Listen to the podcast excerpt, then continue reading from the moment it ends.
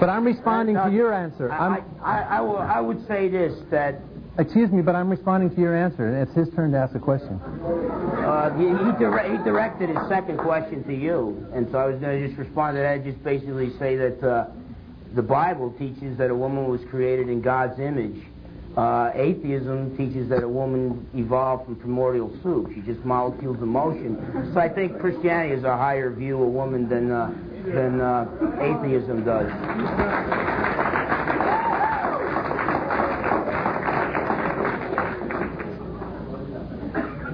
Well, Dan, um, y- just yes or no. You you do not believe in the supernatural whatsoever. No, I don't. Correct.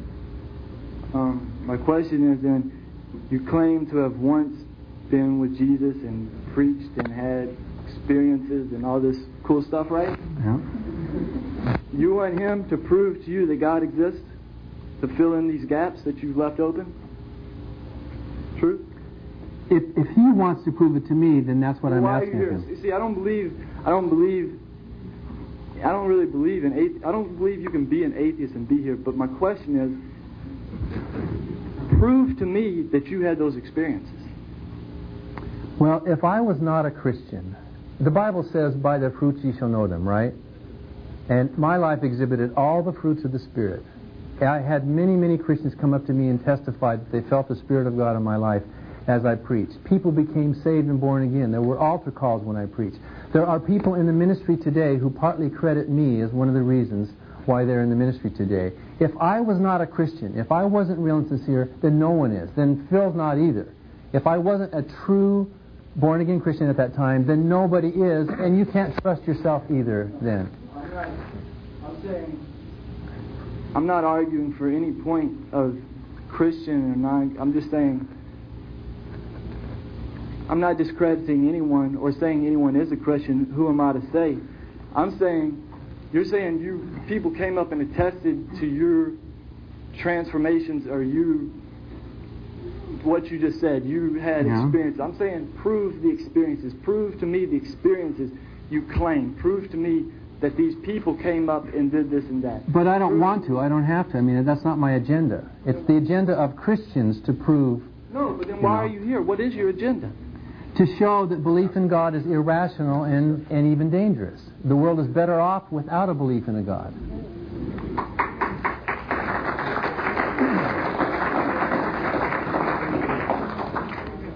My question is for Dan, and uh, two, I just have two questions. Um, number one is you said uh, absolutely relative. What does that mean? If it's absolute, then it can't be relative, and if it's relative, it can't be absolute. So No, I didn't say that. I mean, I said it's it is relative to human beings. We could make no, I heard you say the words absolute relative. well, okay, but relative to human beings, there's, we can have universal value, right? Which we would call we we could use the word absolute, maybe. But of course, we all every every action is situational.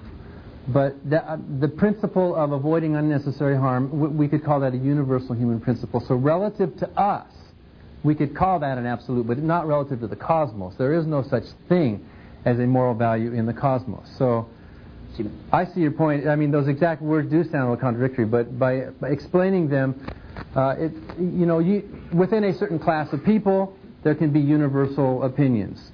And so within the class of human beings on this planet, there is a principle of the avoidance of unnecessary harm, which we can call, relative to us, a universal principle. But it's not cosmic.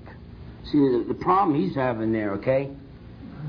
I can have universal moral values because I believe that those values come from the outside, from God, who is above all mankind.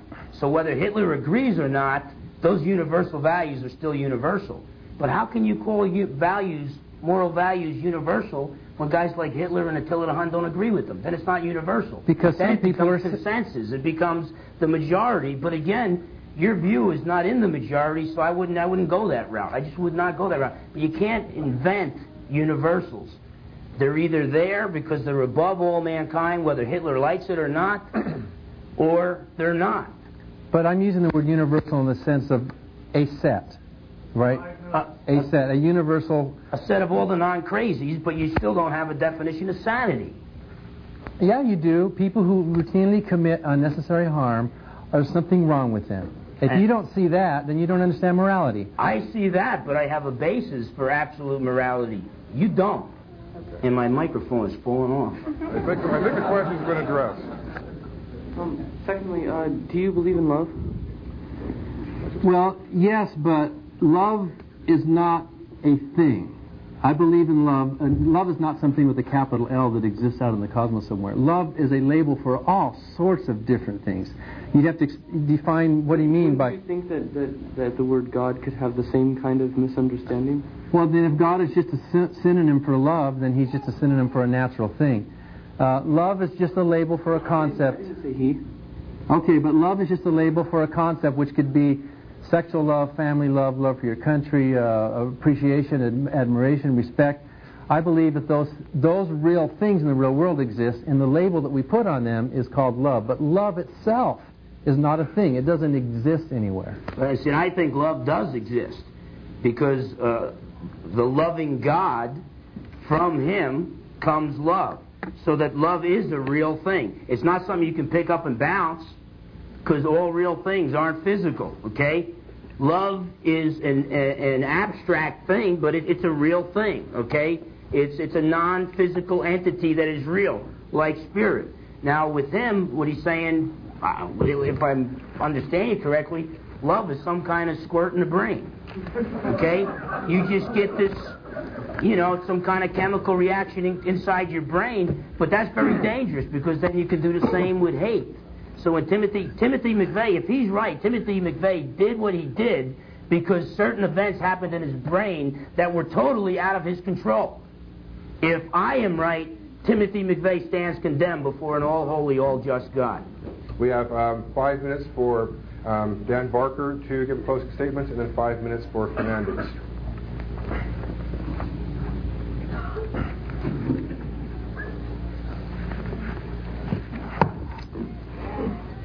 Somebody asked tonight, why are we doing this?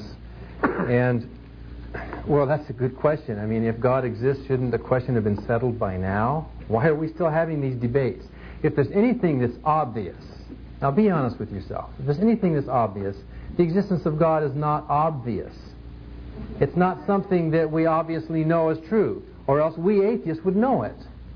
Uh, Imagine if scientists were to gather together every Sunday morning and hold hands and sing, Yes, gravity is real. I know that gravity is real. I will have faith. I will be strong. I will resist the devil. I know in my heart that what goes up, up, up must come down, down, down. Amen. You know, I mean, wouldn't you think they were pretty insecure on the concept? I mean, and yet that's kind of what most believers, most believers in their heart of hearts know that there's something fishy about what they believe. And they know it's not obvious. They know it's not easy to show to anyone else. They know it's a faith thing. And yet, if faith is valid, well, then anything can be true. All the religions are true. Anytime you have to accept an assertion by faith, you're admitting that that assertion cannot be accepted on its own merits. You're admitting basically an agnosticism. Faith is a form of agnosticism. Because if, if you knew something's true, you don't need faith.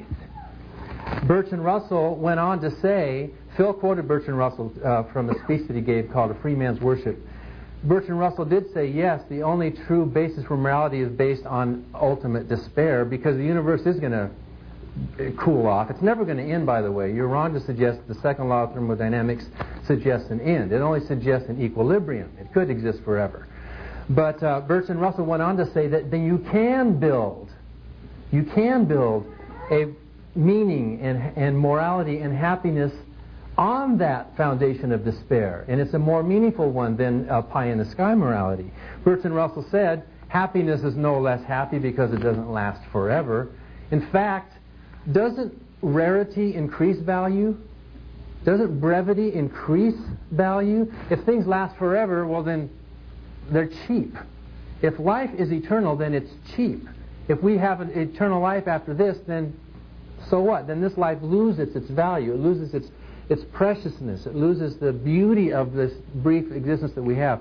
Before I was born, there was an eternity of exist, eternity of time when I didn't exist.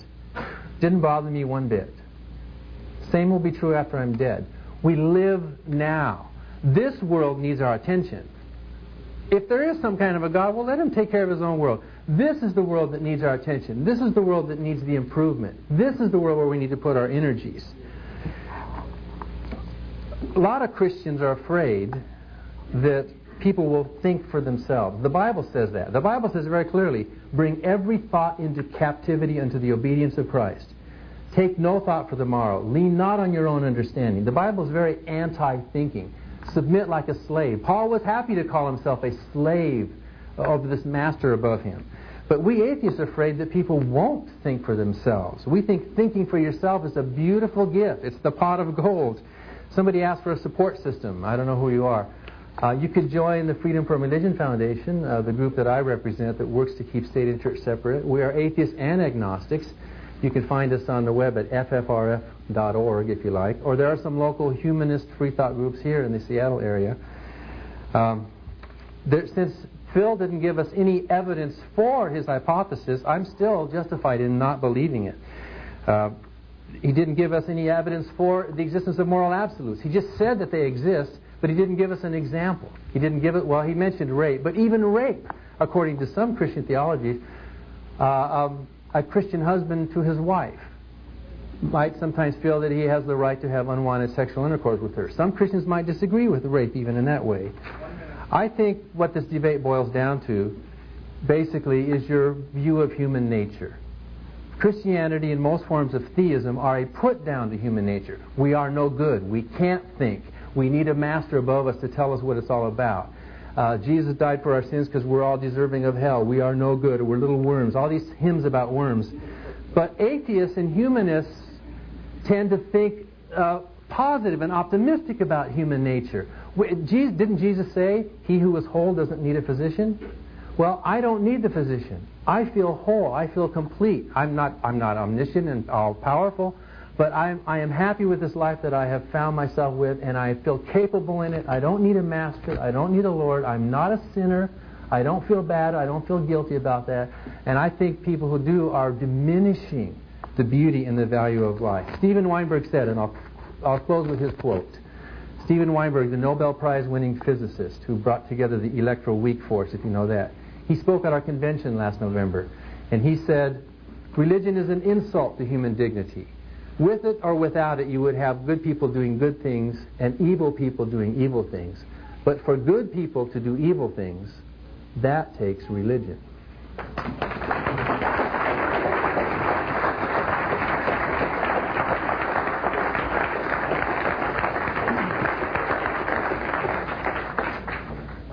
Okay, first I'd like to apologize to those people who asked those good questions, but there's about 12 of them that were directed at me, and that would take up more than the five minutes that I have. Each one, and to be honest with you, each one deserves about a 20 minute answer. So I apologize I'm not going to be able to answer those questions, so I don't think any of the questions that you asked uh, stumped me. I think there are good, solid answers, but you ask a $50 question, you need a $50 answer, and we don't have time for that right now. Um, basically, I, I think the reason why there's some people that don't believe and some people that do is because there's a struggle, there's a thirst within our hearts for something more than this human experience, okay? I believe that's a thirst for God that only Jesus can quench, okay? But there's also a drive for human autonomy. Now, the atheist, uh, taking the Freudian liner, is going to say that we invented God by wishful thinking. We projected this father image, okay? We worship the father image. Paul Vitz, a psychologist, says Freud was wrong it's atheists who want to kill the father image. So you got both camps saying, hey, you guys are neurotic and all. I think, from the Christian standpoint, I would say we have a drive for human autonomy. We want to be our own gods. We want to be our own kings. But there's also a thirst for God. I think that's the essence uh, of free will. He says that the, the second law of thermodynamics, we can go on forever and ever. Yeah. But in a, in a state of equilibrium with totally useless energy, if that's all that atheism has to offer you, I mean, that's not, I mean, when all energy is all used up, I mean, um, that's a lot to look forward to. Uh, I, I, don't know. He, he, he, talked about Hitler being a Christian. You need to research this. You need to research this a lot closer. A lot, anybody, anybody that my mother's brother calls himself a Christian. But Jesus said, Not everyone who says to me, Lord, Lord, runs into the kingdom of heaven, but he who does the will of my Father who is in heaven. Which, by the way, is in the context of the passage, you shall know them by their fruits. Uh, but whatever the case, um, 1 Peter 3.15, Colossians 4, 5, and 6, 2 Corinthians 10, the Bible is filled with passages that tell Christians to use reason and to defend the Christian faith. I provided good evidence. Oh, but on the case of Hitler, um, he, uh, he agreed with the Thule Society, with the German Volk religion, uh, with the Theosophical cult. They even got the swastika from Helena Blavatsky and the Theosophical cult. The, Hitler's religious views, he believed Jesus was not Jewish. He was the greatest Aryan male who ever lived. And he believed that mankind was spiritually evolving, so he was an evolutionist too, New Age evolutionist type thing. And they're going to bring about this New Age, but they got to get rid of all the non-Aryans, all the subhumans. That is not Christian, and it never was Christian. But one thing about Hitler, he was a good politician, and he knew that if he was going to going to try to deceive the people, he'd have to at least make them think he was coming from a respectable uh, position, and so he perverted the Christian faith. Uh, I gave good evidence for God's existence. The Big Bang model shows that space, matter, and time had a beginning. Therefore, the cause of the universe, since from nothing nothing comes, the cause of the universe must be non spatial, immaterial, non temporal, and extremely powerful. A lot more power than nothing has. I argued from the continuing existence of the universe that the universe needs a totally independent being to sustain the existence of the universe. The design and order in the universe and irreducible complexity is like a mouse mousetrap. Uh, you take one part away, it doesn't function. Okay? And that's what Michael Behe is talking about. He's saying the irreducible complexity found on the molecular level is as complex as a spaceship. Okay? So Dawkins and these other characters that are out there trying to refute him, I, I think they better hold on to their seats. And by the way, Michael Behe is uh, a theistic evolutionist. So don't throw him in the uh, evangelical crazy camp with Phil Fernandes. Um, the, uh, so the design and order in the universe shows the universe needs an intelligent designer. The reality of absolute moral laws. You heard it from his mouth that raping people is not universally absolutely wrong, but we kind of call it universally wrong. No, look, either God and, and absolute morality or no God and no absolute morality. Either, and I'll close with this, either in the beginning God or in the beginning nothing. That's the choice that we have to make. I think I've shown theism to be more reasonable than atheism in these separate areas. And uh, atheism looks at these separate areas and either says they're just there, admits they're there and says they're just there, moral absolutes are just there, or it tries to explain them away. Moral absolutes aren't really absolutes, and so rape, racism, and things of that sort are not really wrong. Thank you, and God bless you. Quick hands. Really, had a good time. Had a good Yeah, time. great time. It was really very intellectually stimulating. Yeah, you're a good, you're a good talker. Speaking once again for the Philosophy Club here at BCC, I really want to say thank you to Dan Barker and Phil uh, Fernandes. You guys are respectful of the audience, and the audience, I think you guys deserve a hand too because you're respectful for them. We have an issue here that I'm sure polarizes some people, but we've got some interesting ideas. Thank you very much for coming. Hello. Oh, sure.